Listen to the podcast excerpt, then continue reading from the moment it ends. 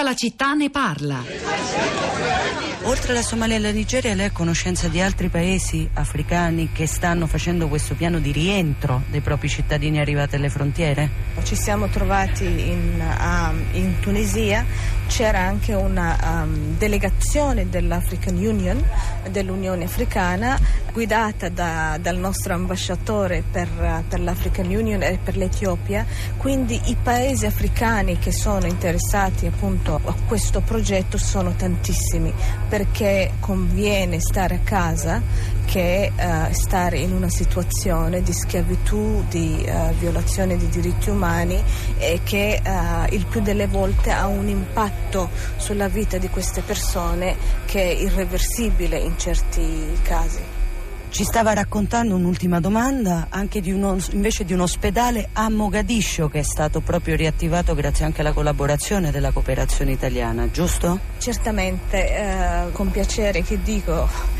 È un progetto che avevo iniziato con uh, la cooperazione italiana, poi ho avuto questo incarico, è l'ospedale De Martino eh, che si trova nel cuore di Mogadiscio, è stato riaperto con uh, gli aiuti uh, del, della cooperazione italiana che ha creduto in questo progetto.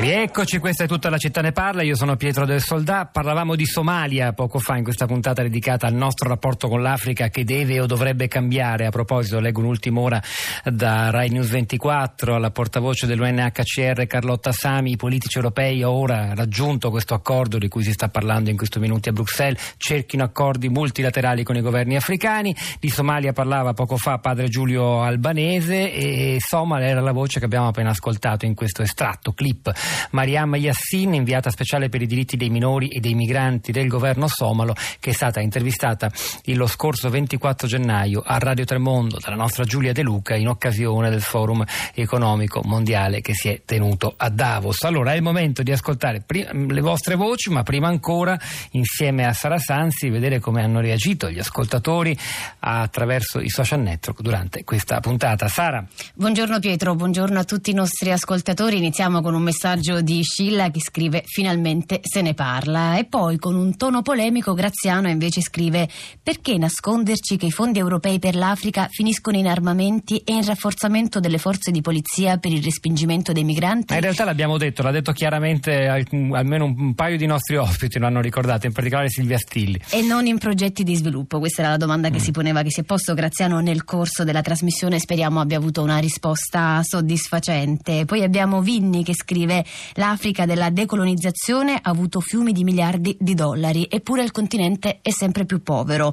L'Africa non è stata aiutata a prendersi cura di sé e delle proprie risorse. Abbiamo Giorgio che tocca un tema delicato, anche questo che è stato affrontato in trasmissione, dice sono d'accordo su quasi tutto, ma in Africa, assieme agli altri aiuti e agli altri interventi, bisogna fare diffusione della cultura, soprattutto educazione sessuale. Abbiamo anche Amuar che dà una sua soluzione scrivendo essendoci land grabbing umanitario sotto l'egida dell'ONU, con gli stati partecipanti che dirottano una quota sempre crescente delle risorse destinate all'accoglienza sul progetto e poi ancora contemporaneamente un bel piano di subentro a medio-lungo termine degli autoctoni. Il progetto diciamo d'Amuar è molto più ampio, come più ampi sono i messaggi di cui abbiamo letto alcuni estratti e che possono essere letti per intero sulla nostra pagina Facebook, La città di Radio 3. Ora andiamo a Sesto Fiorentino dove è collegata con noi Maddalena. Buongiorno. Sì, buongiorno. Buongiorno a tutti. Io volevo dire questo, sono rimasta colpita tempo fa da appunto, questa notizia che c'è la Cina che in modo molto invasivo sta colonizzando mm, una parte dell'Africa. Ora l'Africa è un continente enorme, mi rendo conto. Ecco, mm, lasciando aperto tutte, aperte tutte le possibilità, chissà che la salvezza dell'Africa non possa venire anche dalla Cina. Forse noi europei siamo molto autoreferenziali, giustamente perché ce ne occupiamo in modo culturalmente cosciente eh, di questi problemi, però eh, non chiudiamo la porta ad altre soluzioni perché il mondo è grande chi lo sa. Grazie Maddalena, è diversi anni che si parla di safari cinese, era un libro molto interessante scritto qualche anno fa perché insomma sono un paio di decenni almeno che i cinesi fanno moltissimo, eh, però anche espropriano moltissimo, comprano due lire e certo fanno infrastrutture, insomma è in chiaroscuro la presenza cinese nel continente africano, è sicuramente un fenomeno decisivo per il futuro. Grazie per avercelo ricordato. Antonio da Trani, buongiorno, benvenuto. Buongiorno. buongiorno. A lei la parola Antonio. E il vostro dibattito di stamattina è molto interessante perché eh, mi ha fatto rievocare un po' la memoria. Io ho 75 anni e quindi tutta diciamo, la letteratura eh, economica che fiorì intorno al 68, diciamo, quando si sviluppò il dibattito il, della dialettica fra sviluppo e sottosviluppo e quindi tutte le tesi di Baran, Sweezy e Andre Gunden Frank, soprattutto per quanto riguarda l'America Latina, cioè eh, sembrerebbe un film già visto perché tutto ciò che è accaduto, sia pure sotto altre forme, sotto altri contesti storici, praticamente è rimasto tale quale e, e quindi eh, si, si, dire, si, ripropone ancora oggi e ricordo così molto brevemente, soltanto a titolo di, di cronaca, le analisi che fece Herbert Parcuse quando venne a Bari al Teatro Petruzzelli e disse che praticamente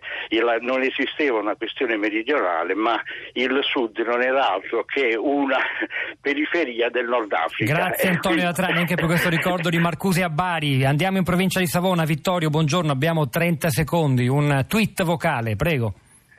Difficilissimo. No, ci provi, allora, so. Il tweet è che il colonialismo, il neocolonialismo è la causa delle migrazioni, perché eh, gli aiuti vanno, bien, vanno anche bene, eh, però se si smettesse di sfruttare le, le, le risorse e soprattutto se le, l'utilità delle risorse andassero a beneficio degli africani finirebbero di, di, di, di dover eh, scappare e comunque gli, gli, sfruttatori hanno anche nomi e cognomi, no? Grazie Vittorio, eh, che... sì, eh sì. Eh, grazie Vittorio dalla provincia di Savona. Sara.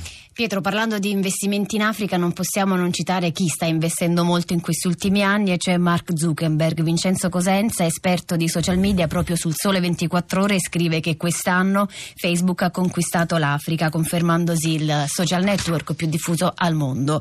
Più in generale aumenta l'utilizzo di internet in Africa. Una, un'inchiesta, un rapporto americano che è stato pubblicato agli inizi di quest'anno dice che il numero degli utenti in Africa tra il 2017 2017 e il 2018 è aumentato del 20%, con un'eccezione particolarissima, quella del Mali, dove il numero degli utenti è aumentato ben di sei volte. È il momento di Radio Tremondo, ci sarà un documentario di Anna Maria Giordano sul World Women Summit di Vilnius in Lituania. Hanno lavorato a questa puntata di tutta la città ne parla.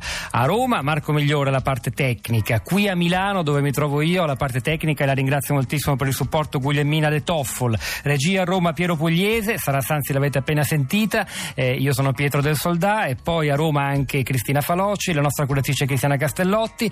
Un buon fine settimana, ci risentiamo lunedì mattina alle 10.